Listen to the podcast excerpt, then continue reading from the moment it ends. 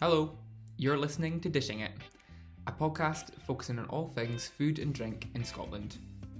Well, hold on to your hats, people.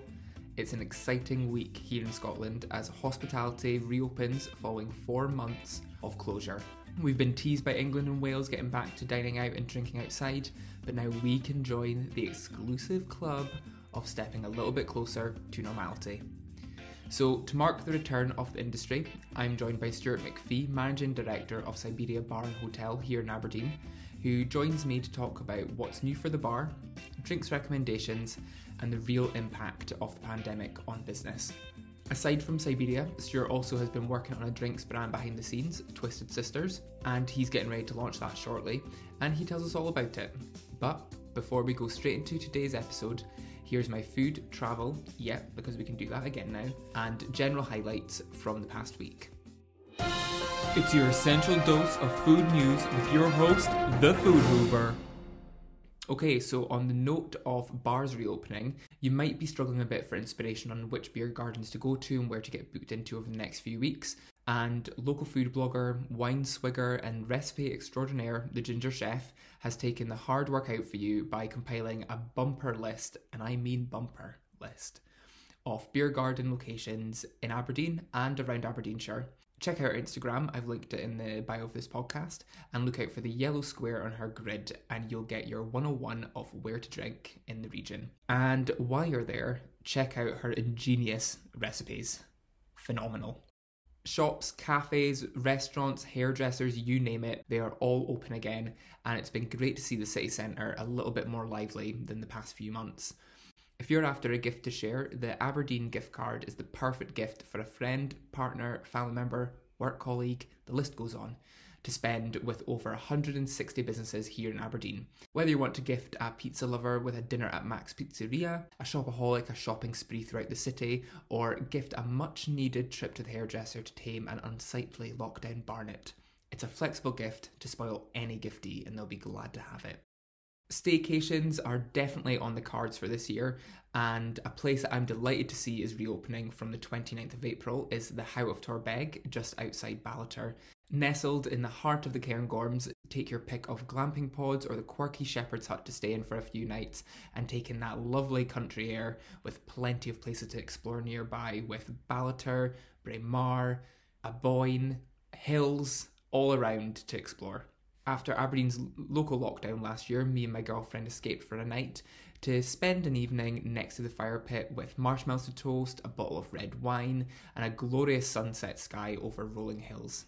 True perfection. People who don't like camping, don't worry, this place is for you. It is like a hotel. Great facilities, you don't have to pee in the woods, you've got toilet, shower facilities, it's great, and you can even got a space to um, boil your kettle as well. And finally, in true celebration of the return of food, the Backyard Beach Collective takes place from Friday the 30th of April to Monday the 3rd of May. Bringing a street food market, outdoor bar, and beach vibes to Dona's car park. It's rammed with local producers like Smoke and Soul, Hayden's Woodfire Pizza, the Teasmith Gin, and some new brands including Aberdam Dutch Fries. Very interested to try out that one. It's going to be one hell of a food weekend, that's for sure. Now, the 5,500 slots that were available to book over the weekend did get booked up in just two days. Yes, two days. But you never know, some good eggs out there might cancel their bookings if they can't manage anymore, so keep an eye on the bookings link, which is also in the bio of this podcast too. The Backyard Beach Collective is organised in support of Stacks Abs, a new market concept exclusively for independent businesses across food, retail, and the arts. It's due to launch next year, but more on that after this week's podcast with Stuart. Enjoy.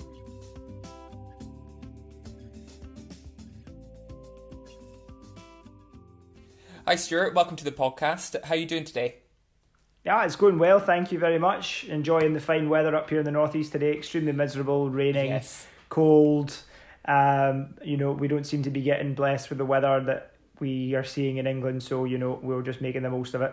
exactly. The most. I know. I was waiting to say it's been wet and wild today. Um, it's great to have you join the podcast, and even more tying that just a few days ago, um, Siberia announced its return on the tenth of May.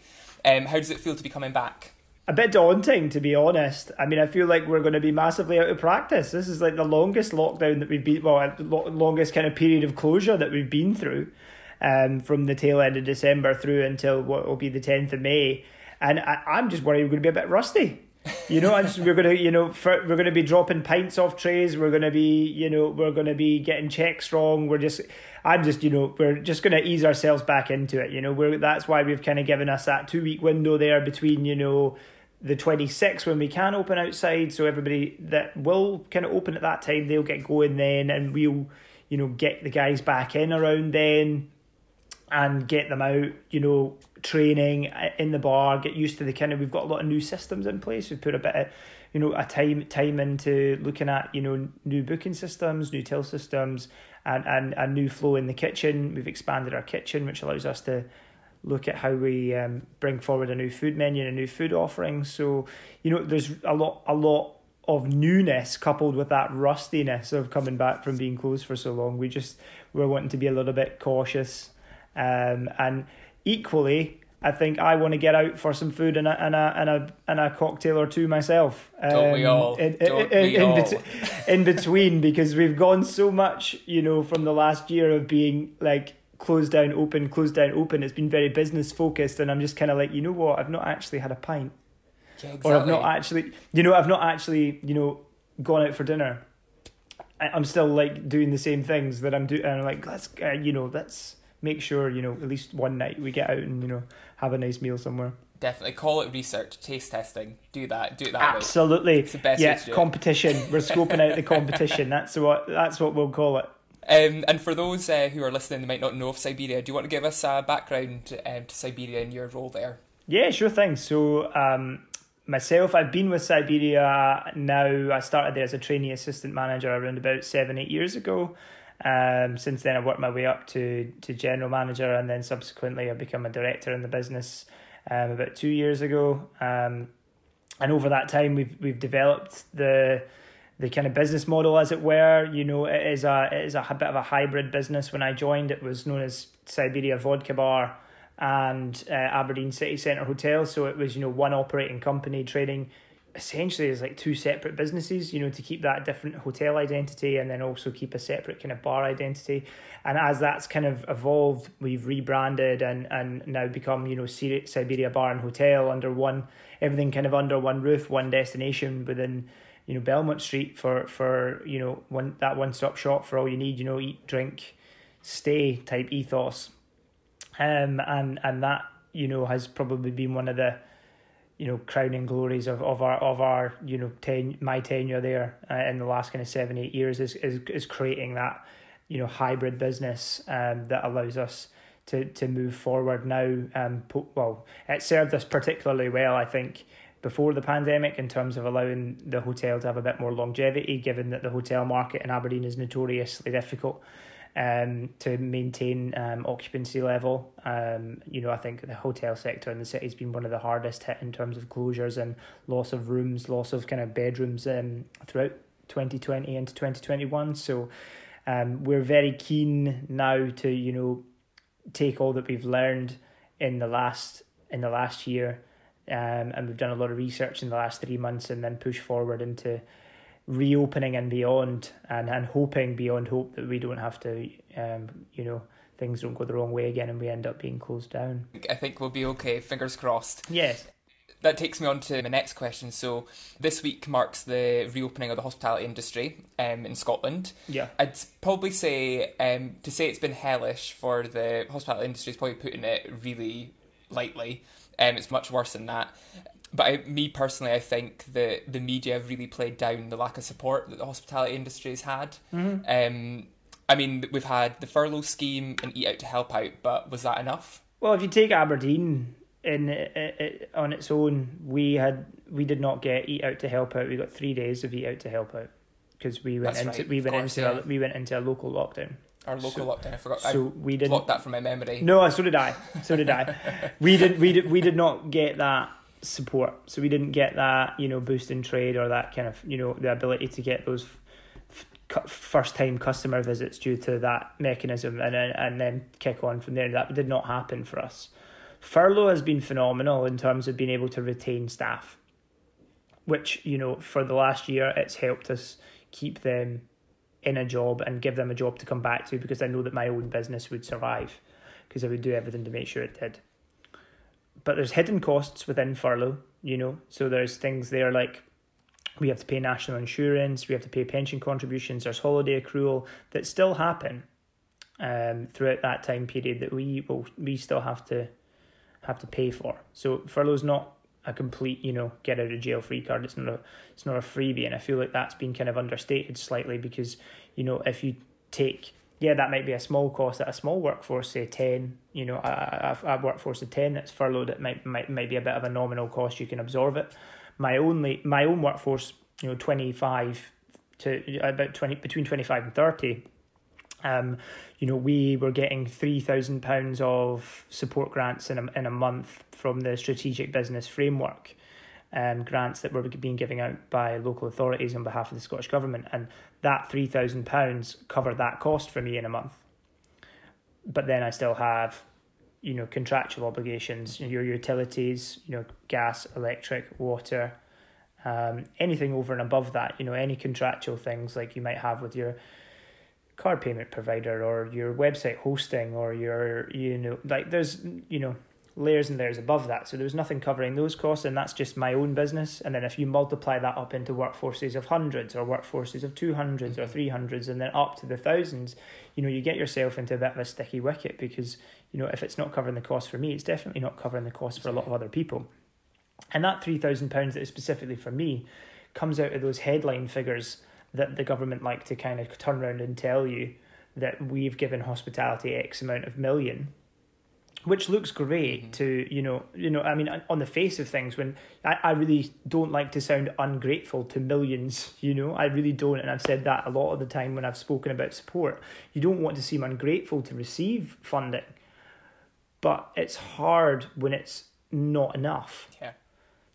And you've got businesses taking on debt in order to survive.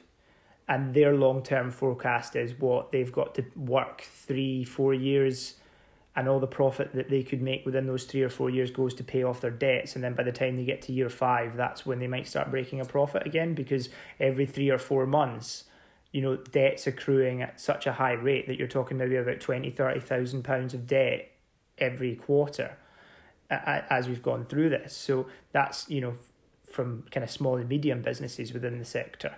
So it was very, very difficult to say, you know, with this with the support that we've been given that it's been enough because it's it, for me it certainly hasn't been. A lot of it's been particularly confusing, and um, when it comes to broader broader support for, say, the late night sector, you know, nightclubs and so on, you know, and and live music venues. There's such a like there was a plethora of funding. There was like funds, funds, funds, funds, funds, and nobody was sure which one they fell into. And then all of a sudden, you know, hospitality had one definition and nightclubs had another definition, and then nightclubs were excluded from this fund, and then they could get into this fund.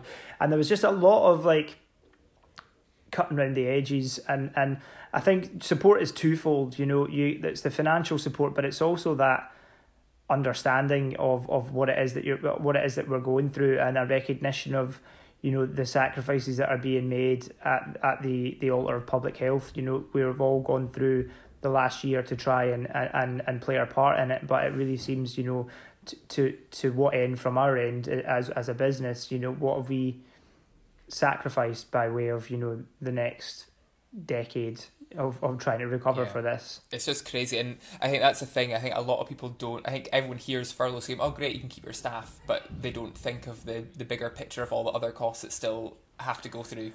No, and it is hard. They they don't. But I mean, at the same time, you know, I think furlough, and I, I'd stress this is my own particular opinion. I think furlough's done a couple of things. It's allowed people within the hospitality sector to have a consistent earning over the period of time. So they all have had the same, you know, 80% for that length of time. Whereas if they were on, say, zero hour contracts and it was, you know, variable hours from week to week, I mean, some weeks you might get 30 hours, some weeks you might get 20 hours, some weeks you might get 10 because it's really quiet, or, you know, as you go through that, you know that in itself poses its own challenges but now we're going to have this experience of all these people that have had the consecutive you know month on month on month with the same wages and that in itself might be a problem going forward um you know trying to maintain that for people if business isn't as business business isn't as good um, when we do come back, which I don't think that will be the case, but it is a, it is a worry. And it's also, you know, it's kept people from questioning things, in my opinion. You know, furlough has been great, so the government are paying everyone's wages, so let's not necessarily ask too many questions. Yeah. Let's just, you know, quite happy to be furloughed, I think is the general consensus. And I'm not saying that's a bad thing because, you know, you're doing what we should be doing during this time and were able to comply with the restrictions that are in place due to furlough. But, you know, there's not that much accountability going about because there's not much pressure for the accountability to be there. Well, everyone listening, when we can go out, order over what you need and if you, you're not hungry for dessert, order it anyway and take it home in a box. Just order yep. up, pay more than you need to, help Absolutely. everyone out. Um, and I think that's what everyone needs to do and support local as well. A highlight theme for me um, from the food industry was collaboration, and I think that always is a theme anyway. But I feel like the pandemic really strengthened that. I guess with Belmont Street on its own, there was all the businesses kind of grouped together do the alfresco dining outside. Do you think the pandemic did strengthen collaborational spirit? I should say. Yeah, yeah. I, I, I mean, I think so. I think a lot of that can be seen in the when the hospitality industry came together during the lockdown. It was the you know the Aberdeen Hospitality Together group was founded during that local lockdown because there was a need for us to come together to prove that we weren't the problem. You know, we weren't the issue. Yeah. It wasn't. You know, pubs were not to blame for what happened um, or or hospitality was not to be blamed for what happened, and I think we came out the side of that with re and a re-establishing our, um, you know, re-establishing that confidence within the, within the public. Um, across the piece, there has been great collaboration. You know, people working together, like you see JoJo's and Books and Beans. Uh, on Belmont Street, there with the same kind of canopy over the top of each other, and that has really helped them You've got the whole of uh, Little Belmont Street that is has been cordoned off for sections for each you know business to take advantage of outside as well. And I think you know that to me that working together ethos is something that we are definitely taking forward um, into the business for the next food menu that we're looking at to try and collaborate with people, um, and and and you know help help them. You know we're looking at working with people like that that are small independents that we can help you know we want to try and and and and and, and, create that kind of circular economy around the city centre that shows that we can support each other and we can change and that we can, you know, use this collaboration model to improve, you know, not just the offering in the city centre, but the the standard of living in the city centre, the, you know, the the potential that the city centre has can be found within within that collaboration. Uh, uh, it will take time. Every problem under the sun's not immediately going to be solved, but as long as we come at it with a positive attitude and, and, and you know we know the right people that we can help solve it with i think that goes a long way. Definitely. Teamwork. Teamwork makes the dream work as they always say. It certainly does. It certainly does. I remember uh, seeing a really good tweet of yours and it was about b- bouncing forward rather than bouncing back after the pandemic. What's uh, three learnings yeah. that you'll be taking with you into the, the new chapter? Um, I think that we will be going through like a kind of hybrid approach to service for sure. I think we've really enjoyed table service, which isn't something that you would necessarily asso- associate with uh, the venue, you know, before. Um, that's definitely been something that will be taken forward. So I suppose that's one thing.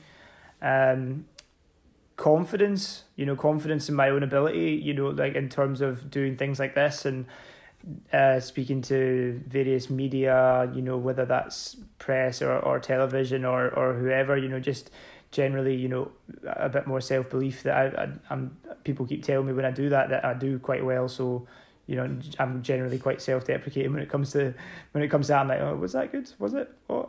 Um, so you know, I mean, a little bit of that is is is is is is good for myself in terms of a learning, and then I suppose the third thing is just you know, is it, it's no fear. You know, that you know that you can't, you can't, um, we can't progress and we can't go forward as a as a city and that also ourselves as a business and in my own case as two businesses, um, you know, with with any fear about you know if you've got a question to ask, you ask the question, or if you've got something to do, you've got to find out who to ask the question of and and, and get yeah. by it. A lot of people potentially let that fear kind of inhibit them or or you know or could you do that or or could you know you know mm-hmm. for me it's just kind of like well you know, take it head on. You know, just take that confidence and, t- and take it head on. No fear with, with, with whatsoever. Um, and, and, and have, have no fear if you're changing your business model. I mean, for us, we, we've basically ripped, ripped up our food menu and are completely starting again. You know, and that takes a lot of courage for a business to do that. Mm-hmm. You could easily just lean back on, you know, the old faithfuls. Massively. I think that is a thing a lot of people have taken from um, pandemic is like grabbing the bull by the horns and just going going with yeah. life's too short, got to jump in with it. I'm a sucker for a good social media post, and I, back in Christmas, I loved your uh, Love Actually inspired um, Christmas post where you spoofed the Keira Knightley on the doorstep scene. Um, yeah. It was absolutely brilliant. um, if you were to travel back in time and visit yourself on a doorstep in snowy oh, Aberdeen, oh what message would you pass on to yourself? So I, I got asked this question at a an event I did for Aberdeen Uni a while ago when we talked about an entrepreneurial response to, to a pandemic, and, and my answer was that I wouldn't change a thing. Um, and and that was just on the basis that I trust I trust myself. I've, I trust every step that I've made in this in in this uh, last year, and and you know, to me, we've we've come out of it stronger for everything that we've gone through and experienced. Yeah. Um, we've learnt a lot. We've learnt a lot about the mechanics of how things work in both local government and national government, and I think you know, politics is very much there to stay within our you know within our lives. It's it's very much yeah. cemented in, in into what it is that we can and cannot do right now. So um, my message would be if it was written on a card and I was dropping it down, it would just be trust in your convictions. You know, stick to what you think is right. You've got a really solid moral compass, and if you think it's right, then it's right, and and and just stay true. You know, because that at that in in my experience of the last year is what served me well is you know in the absence of the actual get like actual guidance or the absence of actually knowing what to do or the you know even in the first few days in the absence of the furlough scheme for example just you know just trusting in your own instincts and just knowing what mechanisms you have it in play to to you know keep your staff from panicking you know at that first kind of stage we were like mm-hmm. right well what can we do at this stage we were like right so we've got we've got holidays. We can use holiday pay. You know, we can do that. Like, yeah. you know, everybody, it's going to be fine. You know, we'll give everybody two weeks holiday till we figure out what's going on. And then everyone was like, oh, that's sound. You know, everybody chilled at that point. I chilled out yeah. at that point. We were like, right, okay. And then, you know, two, two, three days later or whatever it was, oh, there's this furlough scheme. Great, fantastic, you know. So, you know, just being able to be confident in what it is that you believe to be right. Yeah. And that must have been like a massive under like obviously your staff were stressing out, but obviously you would have been stressing out, like not knowing what way to go. How how was that managing both sides of that? Obviously being oh it was incredible yeah. yeah. oh it was it was really really you know like an absolutely tumultuous week um that back in you know March twenty twenty um so within the business there's three directors there's myself and there's two other uh, directors both of them were based overseas at that point, one in Thailand and one in South Africa, you know. So it was just me, only man, only man there. So what we had to organise was, you know, we had to organise the staff and then we had to organise a building shutdown, none of which we had ever done before. Nobody's ever shut yeah. the building down. You know, nobody, a, a lot of businesses generally have never, you know, turned it off. Yeah, um, so we going. so we had you know we just do it we just keep going so we we turned everything off you know it was just a case God. of make a list check it twice and, and get through it. You know, yeah. it was very difficult, but we just you know went at it in the most practical way possible and tried to think logically about it. And and for me, the most important thing was to make sure that the staff were protected. And once we'd done that, then the rest was just arbitrary. You know, it could have been picked up at a later date, and then for two months it was just making sure that the building was secure and nobody was trying to break in. That yeah. was it. Keep the shop safe. Keep the shop That's safe. it. Keep the shop safe, absolutely. Right, let's move on to um, food and drink now. So a highlight sure. for me at uh, Siberia is the home shots. So rhubarb rock is my go-to. That's okay. always the one that I always go for. Um, but let's pretend that I've never been in Siberia before and I'm walking in for the first time, but I'm, i know I want six house shots. What shots are you recommending? Oh well, everybody that I'll I'll attest to to my uh, like for surplume shots. Oh yes, that that they are um, you know they're basically just sugar and vodka, but they are just they're they're my go to. They are definitely my go to um, recommendation, and both you know on a personal level, if I'm if I'm allowed a, a beverage, then I'll definitely partake in a few surplumes. But if I was, I, I don't know if I would recommend as many as six. I think I think everybody, you know, like but much like yourself, I think everybody you know has tried the board and they've found their favorite yeah, one. You got know, their ones. Uh, I think I think they've got their ones. Mine's definitely Surplume. Yours is rhubarb rock. You know, I think the best thing to do when you get it, like if you've never been in before, is just get yourself a roulette paddle. Um, try and avoid that Good. chili shot, and just um, you know, you know, try try, try a vari- try a variety. You know, try a variety of them Yeah. for sure. Oh, good answer. Good plug. Get people in. Try it for themselves. um, and you mentioned that the, the food menus had a huge overhaul. If you can reveal anything that's going to be on the menu, what would be your recommended order? Uh, well, we've already teased out some bits and bobs. We've we've been developing um, a pizza menu for a while now. Um, it's a big direction change for us. It's a big thing to kind of hang our hat on. Um, we were very conscious throughout the pandemic that we didn't have a food offering that was necessarily deliverable. You know, everybody kind of alter- alternated their business to you know food deliveries. Mm-hmm. Um, and we didn't necessarily see ourselves with an identity that set us apart enough to enter that space. You know, we didn't think Yeah. we didn't think we would do ourselves justice.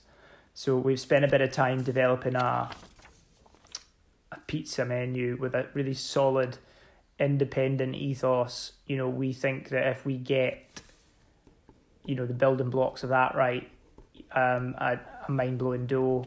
So you've got a great base, um, a simple but effective sauce that we can, you know, have as our own. It's our own. It's our pizza sauce. It's Siberia's pizza sauce, um, and then build up from there. Whether that's with you know, um, we were talking a lot about vegan mozzarella over the last few days. We've been talking about smoked mozzarella. We've been talking, you know, really uh, over analyzing and over egging, Nice. over egging every kind of every kind of point of it to just build that solid base so that it doesn't you know it shouldn't particularly matter what you put on top of it you know the toppings are the toppings are a choice thing if you've got Yeah. if you have the base right then the rest you know you can use that like i say you, that circular economy that supporting economy of you know people potentially like smoke and soul who you've who you've referenced that you've spoken Mhm. to before or you know um great glen charcuterie is is, is a fantastic um supplier of you know venison meats and so on and the, from the cairngorms they you know that that allows us to have that mechanism that we can do that with and allow us to build up that food side of our business that you know people maybe come to us for you know mac and cheese or maybe they've come to us in the past for a, a, a specific burger but we've never really stood out within the food marketplace as uh, uh, within Aberdeen in my opinion because we've never had anything that defines us and I'm really keen to make sure that this pizza experiment does do that Oh, that sounds great. I mean, I love pizza. Pizza is my go-to. Um, most important question: Will Hawaiian pizza feature? no What? no there will be no th- Stuart, come on. They cancel the call. There will be no pineapple on my pizzas. There may, Oh. unless I, I might, I might have to take a day. If I take a day off and a pineapple appears in a pizza, that, that's the only time. I, I, I fundamentally disagree with pineapple on pizza, but people might try and prove me wrong. We're trying to keep things relatively simple to start off with. Nice and accessible for people, so we don't want to scare anybody with any pineapple. But what I will say is, so far in terms of the menu that's been written, the first for uh, well, I think we're on our second draft of it now. The guys in the, the kitchen team have put a really good effort into uh, some of the topping choices there. You know, they're they're messing around with pulled jackfruit, so um, I'm not not to give too much away, but I'm really quite excited about. Uh, so it's kind of like a Fanta orange barbecue sauce pulled jackfruit type thing that they're working on, and it so it Holy sounds and it, I, you know it blew my mind. I was like, you know what, you guys are you guys are hitting some really good buttons with that. So they, they've really because for me when I was constructing the menu I was really conscious you know you don't just want the vegan and vegetarian stuff thrown at the end. You don't want it to be a separate part. For me I was like right we're going to do numbers. The pizzas are all going to be numbered 1 to 10 and within that there's going to be you yeah. know the they're just going to be in there. Yeah. and they're just going to be the options. It's not like they're going to have to go down here to find it. But the one thing they will find on the side is we are going to have what is our first ever eating challenge yes. in Siberia, which is something that I've wanted for a long time.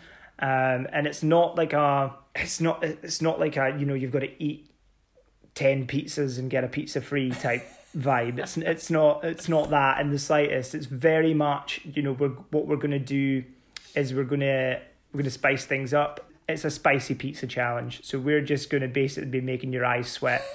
Um, and seeing if you can eat the pizza and get your photo up in the Hall of Fame, and that's you know something I've wanted to do for a long time. I think it lends itself to a more of a food focused business, um, and I'm really quite excited about that one because you know it's going to be different and it's going to be a challenge, and I think that's something that's unique. It's something that's unique. I don't see it much around the city centre. Yeah, there isn't actually. Now you say it, there's actually not many. I, I can't actually think of anywhere that does that. Eating. I, I mean, there's Ashvale Whale, but there's there's that. But people have taken that one on. Uh, yeah, yeah, yeah, yeah. But I like, and that, that that's like that's kind of like more yeah. like the the eat ten pizzas get one free kind of line. You know, this is going to be um, Hall of Fame unique, and I think that should be something that does you know scream different, and and and you know I think people will be keen to you know try it and challenge each other. You know, Definitely. I think every pizza every pizza that we make is going to be unique, um, and every challenge itself will be unique because the sauce will be made bespoke for the the challenge. So I'm excited about that one. Well, I'll be packing my eating jeans for that day when that day comes. yeah. Siberia has definitely put its stamp on mixology um, with its many, many cocktails. What's your favourite cocktail to make? For sure, my favourite cocktail. So the first ever cocktail that we shook in the bar was an espresso martini. Oh, And uh, an espresso, and it was and it was a rum teeny, more more to the point. Um, and it yeah, that's to to this day is is up there with you know one of my favorite drinks. Um, and I'm sure the the bar staff will attest that you know a porn star martini is also up there with one of my favorites. But we you know try and do all of ours a little bit different to what you would get you know in other places. So there's little twists and little quirks and little homemade things in there that we try and you know put together. Um, I think the Guava Nice Days kind of has become our signature serve almost as a drink. It's very unique to the venue. Um, you won't get that anywhere else. So there was a lot of time and effort from the team there um, over, you know, throughout 2019 into 2020 in, in terms of training and learning and improving that side of the business that is really now paying dividends when we were doing this different kind of style of service of table service, of people wanting these. I think in general, I think the drinking culture really lends itself now to that as a product. You know, people want that. You know, they want to be able to go wherever they want to go, but they also want to go there and drink a porn star in every place. You know, you know, like old manny pubs included. Do you know what I mean? They want like they want what they want. Yeah. You know, that's what they're wanting to keep. It's like it's like you know, I, I would go most places and I would have a pint, and that's available everywhere it's kind of coming round to that point with cocktails and people, you know, trying their hand at it. And that's very much what we did in the first instance, and we've learned and we've trained and we've, you know, kind of improved over time, and we will keep improving. Definitely, and I've had the rum teeny before, and I can confirm it is banging. it is good. good. Could hook that up to my bloodline. It'd Be great. If you were to make a cocktail um, to represent you, what would it be called, and what would you be putting in it? Cocktails. Probably like a sur surplum. So you know, just sur surplum times times ten, and I know I'm joking. Um, I don't know. That's very interesting, and a cocktail that would reflect me. I think what the team would tell you would it be it would be a white Russian because there was a piece in the Evening Express about me telling the Evening Express how to make a white Russian, and there was a video of me making it, and I just got the absolute mick taken out of me for for, for, for for doing it just the way that I did it. They just were just taking the mick out of me, and I was they, they just said obviously like I'm like the white Russian guy now, and I, every time every every time I go to order a cocktail or anything, they just kind of ask me, "Oh, is it White Russian?" And I'm like, "Oh no, no, no, no."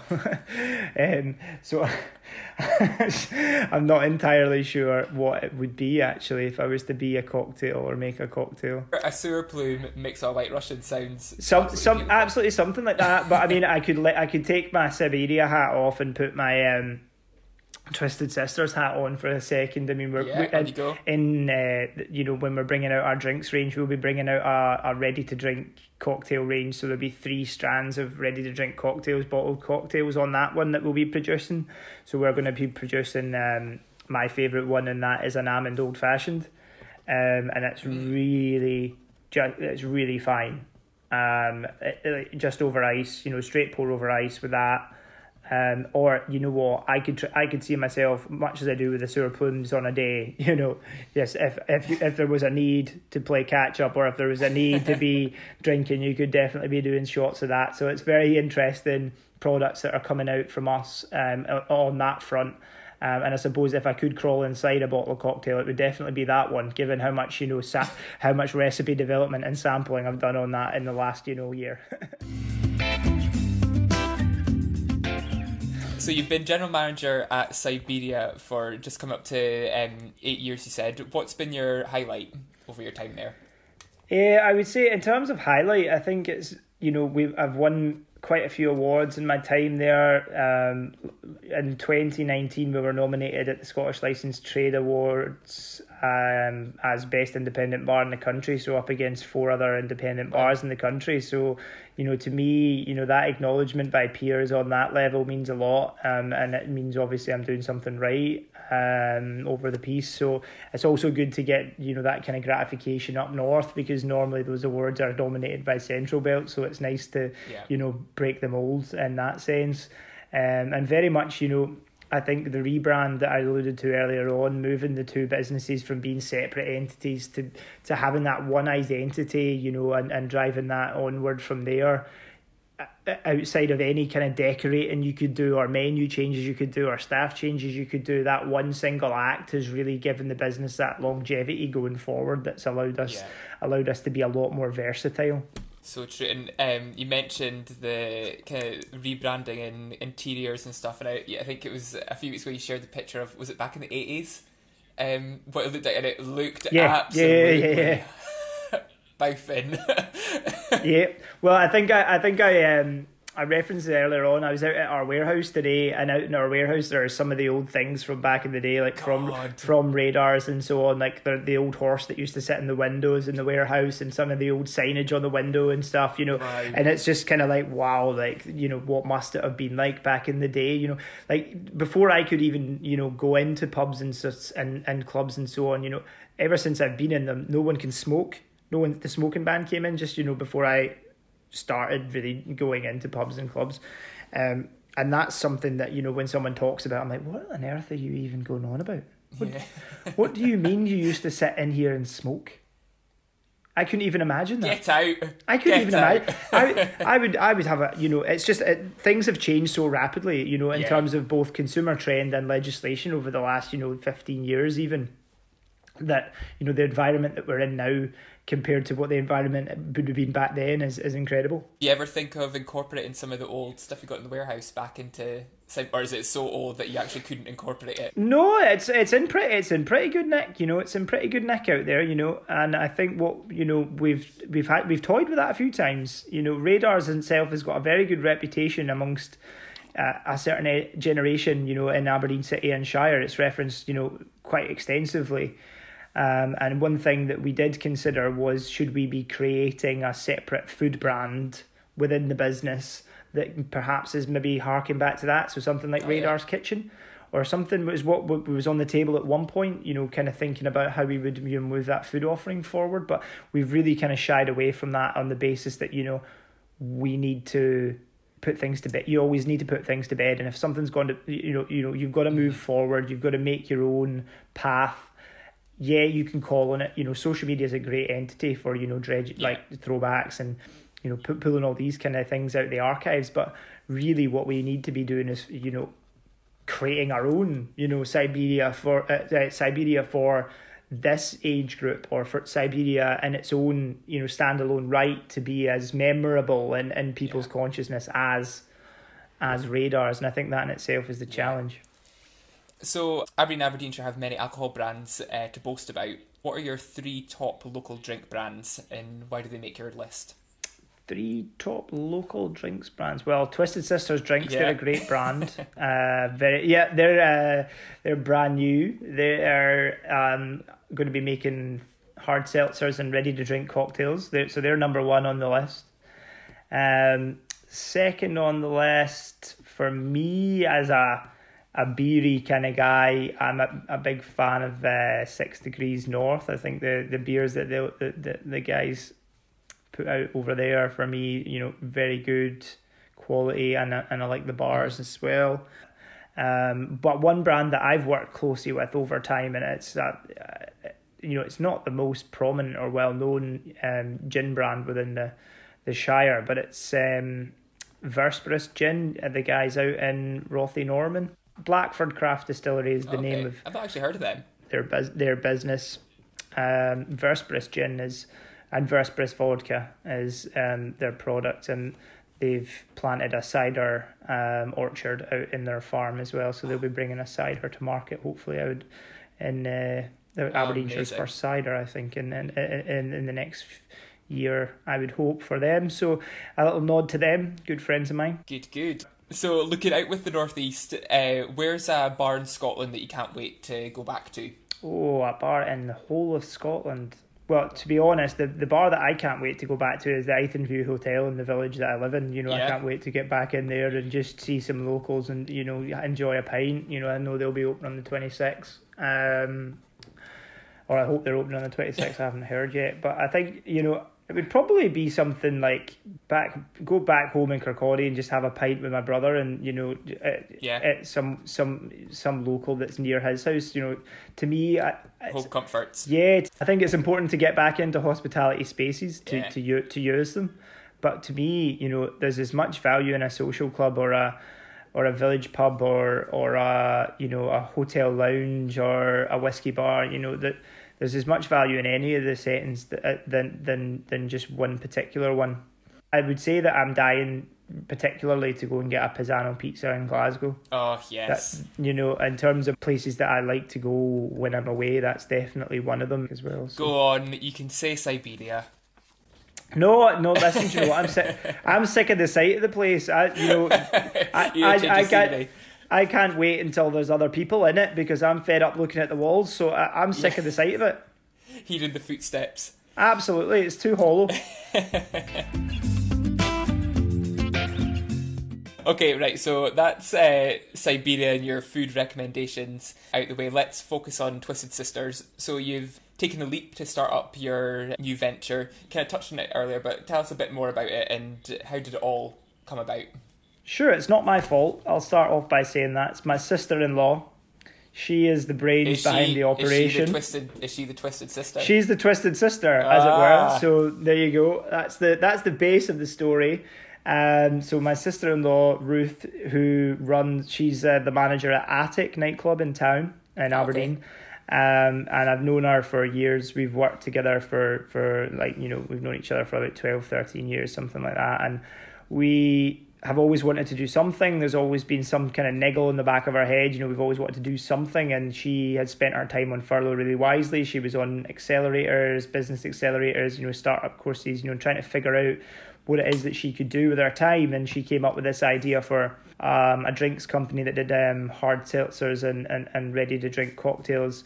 You know, ready to drink cocktails were kind of primarily aimed to that premium end of the market where you know you can get that cocktail experience in your house without that kind of hassle or being able to put the, right flavors together the right amount of flavors together. So that kind of section of the market and hard seltzers are in phenomenal growth in you know America and, and the UK is no stranger to being too far behind those trends. So it's very much you know on the cusp of, of, of kicking off once the hospitality industry can reopen again, we'll be making the most of our own trade contacts and getting it into wherever we can get it into. In the first instance, we'll be having um, seltzers in cans, and, and the the three variants of that are coconut and lime, which seems to be everybody's favourite so far.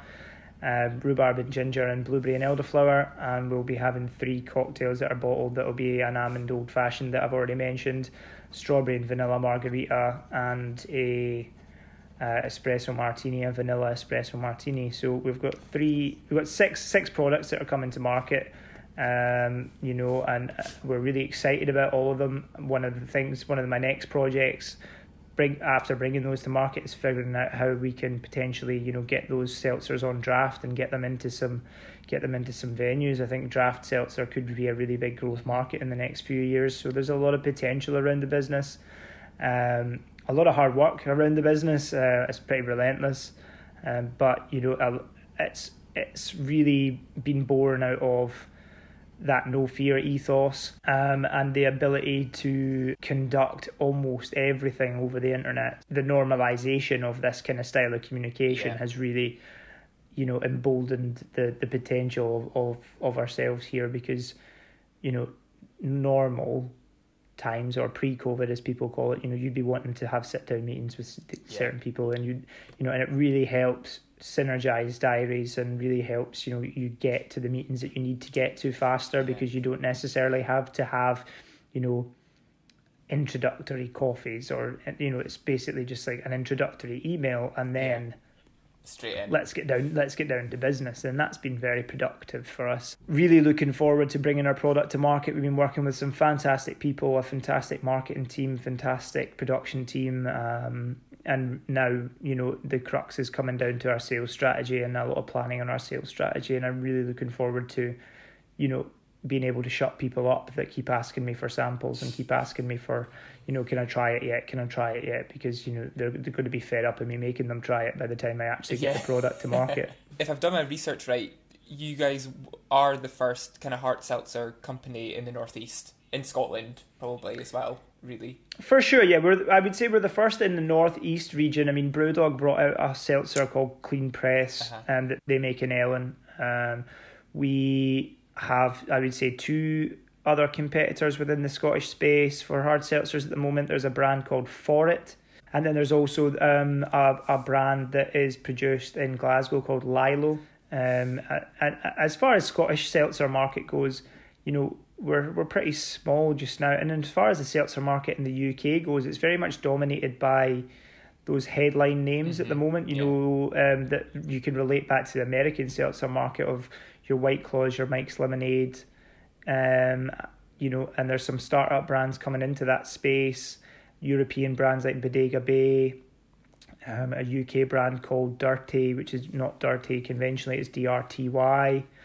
Um, and there's other people, you know, entering into that arena, as it were. And I think what's interesting for me, especially with a brand that has a story and a brand that has a really good grounding in family and inclusivity and, and, and you know, trying to be something that already sets, sets itself apart before you even, you know, you're even got a can in your hand, serves it better in the longer term against these big faceless, um, you know, cat yeah. companies that are producing millions and millions of cans that flood the market with these things. They all look the same. They all have one dimensional flavors. They all don't actually, yeah. you know, I, I, my experience of hard seltzer before we considered this was that you know you know your seltzer is it's raspberry or it's lime or it's and it's definitely developing more now with flavor combinations and I think there's some iced tea infused variants nowadays but it's just progressing very very quickly um, and we're hoping to you know hitch our hitch our sail to that to that mast and and and and, and sail along with it. Yeah and that's the thing i was going to say like in summer it seemed like there was like a huge boom in like hard seltzer from the bigger companies that you mentioned. And when i heard about you guys coming in with your flavors it was like a breath of fresh air because obviously the ones that were all in the supermarkets it was like your limes your raspberries all very samey um, and yeah. when I saw all your ones, I was like, "Oh, geez, these are gonna be insane." And now that I know about the cocktail range as well, like that's like just yeah. absolutely amazing. What's your um? Because to me to me, you wouldn't just generally go up to the shelf and pick a lime. No. of any of anything. I mean, that's just my own palate. Yeah. Like, I don't think I would ever really go up and have like a lime flavored something. You know, it's very neat, very niche. Yeah. Sorry. No, no, it's okay. Um, what's your? I was going to say, what's your uh, favorite flavor from your current line that you've got? Favorite flavor is the coconut and lime. That to me is the first one that I'll be trying to move into into draft. Um, it's been the one that's been widely remarked on by anybody that we've sampled or anyone that we've focus grouped or been able to focus group that they were most surprised by, and it was the most interesting flavor. So for for me, that's that's the one. I'm really keen to just get them out there because the more people that taste them, the more people that will like Yeah, them as well. Definitely get the seed planted firmly. Absolutely. Is there a, a flavor combo that you've not mentioned that you'd like to introduce? One that you're maybe hesitant with because you don't know how it's going to be taken. No, but uh, one thing that we're looking at down the line in terms of a variation is to vary the base spirit in it. So they're all vodka based at the moment, but one idea that I have, and I'll hasten that it's just an idea at this stage, is in order to get footholds in regional markets, would be to use regional spirits as the base. So if it was possible to build a seltzer that and this again is just a fictional idea that I have at the moment. But if you take Glasgow, if you wanted to try and get a foothold in Glasgow, if you could try and fashion a Buckfast based old like hard seltzer. I, listen, I've not done the chemistry on it yet. I don't know if it balances. I don't know if we could get a good flavour out of that. You know, that to me, you know, you could potentially then flip that on its head and look at Edinburgh and be like, right, so what's a could you use Edinburgh gin as a base there and, and, and you know try and do that go back to that you know point of your first question that you asked me about collaboration within the industry as a whole that to me and that crossover from a startup brand into an established brand I think that there's something that we would be very keen to try and try and make work in in, the future. Amazing opportunity to do that, and you've just reminded me of how much I miss a bucky bomb. Absolutely. Oh, you and me both. Actually, I should have said Bomb. that. I, is, uh, that should that would be my cocktail of choice. a bucky? what, what would what would you mix a bucky? Oh, I don't know. We used we, what did we do? We did a Buckfast mojito for a while. Ooh-cha. That was actually really that was really nice. Actually, it was really really nice in the summer. I think of you know I think it's twenty eighteen. I think we did a Buckfast mojito. It was really good. Right. Okay. Well, when I come back into Siberia, I'm going to go to the bar and I'm going to say, "Can I get a bucky? Ask can I get one. a bucky mojito, please?" Yeah, sure. I'll Recommended make by I'll make you one. yeah, recommended by me. I'll make it. I love it. Um, and yeah, I love the branding of uh, Twisted Sisters. It's kind of like a, for anyone who's not seen it, it's kind of like a Picasso meets Warhol type of kind of blend. It's really, it's really great. How, Absolutely. where did the inspiration come from? So going to a couple of marketing agencies and not liking it, and then eventually finding somebody that just understood what it was that we were what we were we were putting down. So there was a lot of Pinteresting and a lot of um, you know looking at things that we did like that we wanted to bring into a style of branding um, and from there building it outwards. And we put it together. They put it to a few people, and this, you know, the, the illustrator at this company, they just brought it to life, um, and that in itself was, you know, a really valuable exercise because it showed that they bought, they understood Yeah. what it was that we were actually saying. And what it, and who it was that we were actually trying to, to reach with what we were doing as well. I think that was important because I think a lot of people might be alienated by you know women on the can, and people were saying to us, you know, and we've had some feedback from various, you know, we- we've entered a couple of funding competitions and stuff like that, and people were concerned that we're niching our market too much by having a, you know, we're in the we're in the RTD category, we're the we're within we're within that we're within the hard seltzer category, which is very much you know seen to be a male dominated with the brands that are in there just now and what we're doing is creating a female category so we're appealing a female pro- brand within that category which is appealing to a smaller market segment but I don't really believe that in the slightest. To me what I what I see there is something that appeals not just to to to me as as, as a male but to anybody really. And it's about that and that in itself is that foundation stone of that you know inclusive um, brand comes from that story on the can right the way out. It's about you know it's about being able to express yourself. It's about you know it's about conflict. You know like there's two sisters in every mm-hmm. can, and there'll be a narrative of storyline of advertising that will run between the conflict between the two. You know you've got on the can you'll be like one one likes coconut, Yeah. one likes lime. but you put them both together and you get a perfect combination.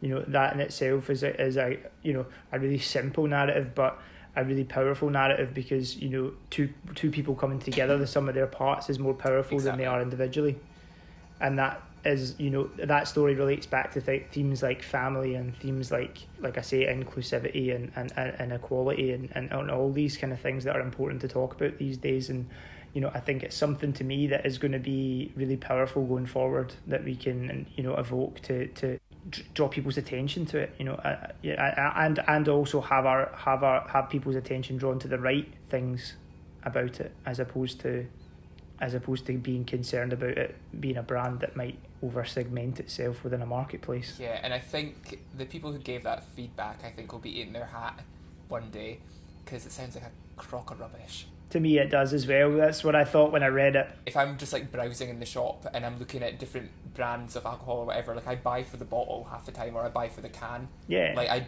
and I look at like the story and whatever, but I wouldn't look at a can and see a woman on it and be like, oh, that's not for me. Exactly. That's that's not a, like it's absolutely ridiculous. Yeah, but, um, I agree. No, it's that's interesting to hear. So, right, that takes us on to our final question. You're making um, a can of happiness to remedy the worst of days. What's the, the recipe that you're putting into that can? For me, it's, it's just my family. I think you know the, yeah. the the mix that I have at home here. When I lived in the city centre, I was ne- I never felt like I was at home. That was my own yeah. per- personal opinion. You know, I, I don't mean that as in like my home never felt like my home. I just never felt like I would be at home, so I'd be wanting to do this or yeah. wanting to do that or wanting to go here. Want to always so, be out and about. Yeah, absolutely. So to come home, and then what's here is you know I've got big garden. I've got two dogs. I've got three kids. I've got my wife. You know, like it's it's that if I could bottle all that up and put that in it, that's kind of like my, my both my motivation for everything that I do. It's what keeps me keeps me going throughout, you know, challenging days or tiring days or, or whatever, knowing that everything that I'm doing now, whether that's Twisted Sisters or Siberia or whether it's, you know, I'm very vocal about how, how the city centre should come through this in Aberdeen, it's it's all looking way further ahead than I feel a lot of other people are. Because for me to be able to, you know, hold on to that jar of happiness, I've got to I've, I've got to have something to, to give back to it. I've got to feed, feed mm-hmm. back to it, you know, and this is all legacy stuff that I'm trying to do here that 10, 15, 20 years down the line, all the effort that I put in now at this stage, that's when it becomes worth it. You know, they've, they've got things to, to, to call their own, you know, or businesses to call their own that they can be in charge of or they can have careers in or, you know, and that in itself to me is what fills me with, with, with happiness is you know the potential of what I can do for my family basically amazing and that's such a nice place to to leave off tonight's episode and a nice note to kind of for anyone listening to take whatever you're doing just try and make your outward happiness everyone else's happiness carry it forward well thanks so much for joining me tonight Stuart um, no it's been great to have you on and I am very much looking forward to what Siberia's got to offer and the bright and fizzy future of Twisted Sisters as well. It's going to be great. Thank you. I appreciate that. Kind words.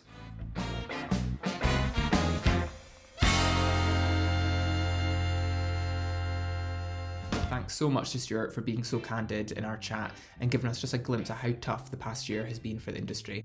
Great things are on the horizon for not only Siberia, but I can't wait to get my hands on a can of Twisted Sisters.